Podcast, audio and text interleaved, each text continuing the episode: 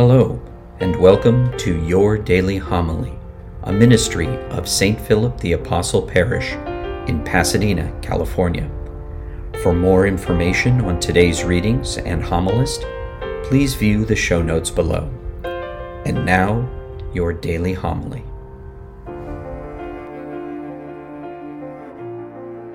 The Lord be with you. A reading from the Holy Gospel according to Luke. Jesus departed to the mountain to pray, and he spent the night in prayer to God. When day came, he called his disciples to himself, and from them he chose twelve, whom he also named apostles. Simon, whom he named Peter, and his brother Andrew, James, John, Philip, Bartholomew, Matthew, Thomas, James the son of Alphaeus, Simon, who was called a zealot, and Judas the son of James, and Judas Iscariot, who became a traitor. And he came down with them and stood on a stretch of level ground. A great crowd of his disciples and a large number of the people from all Judea and Jerusalem and the coastal region of Tyre and Sidon came to hear him and to be healed of their diseases. And even those who were tormented by unclean spirits were cured. Everyone in the crowd sought to touch him, because power came forth from him and healed them all. The Gospel of the Lord. He called his disciples to himself. From them he chose twelve, whom he also named apostles, among them James, the son of Alphaeus. In the name of the Father, and the Son, and of the Holy Spirit. Amen. So today I just wanted to kind of address, sometimes you might meet Protestants, usually Protestants, who are going to question whether or not Mary was a perpetual virgin, whether she remained chaste and a virgin her entire life.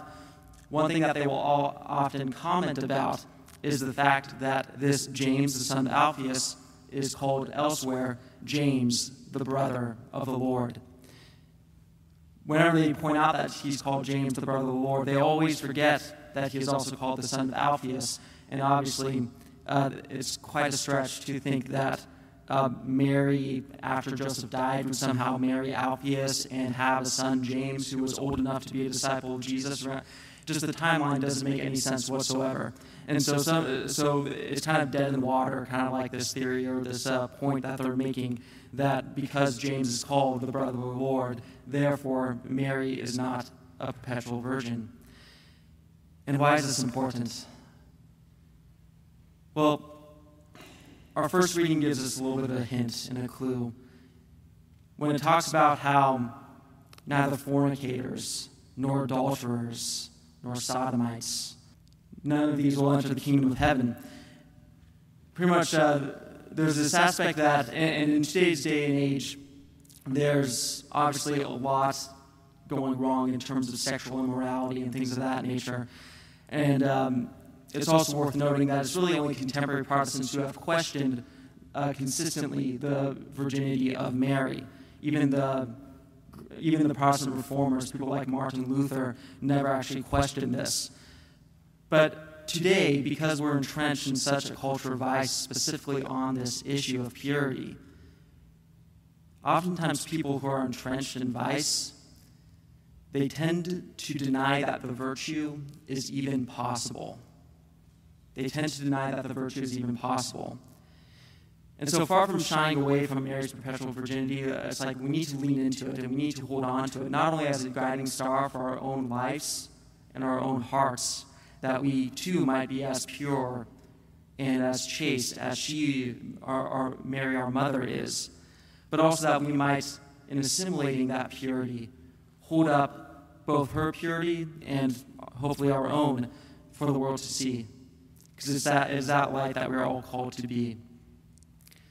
So that's kind of the big takeaway I want to leave today is that um, let's, let's raise up Mary and hold on to the fact that she is perpetually virgin, ever virgin, um, and hold on to that as a sign of what we are called to ourselves and also as a guiding anchor, really, in a world that has gone astray in precisely this area of purity.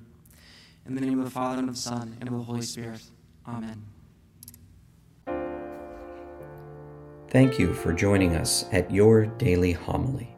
For information on St. Philip the Apostle Parish or to support this ministry, please click on the links provided.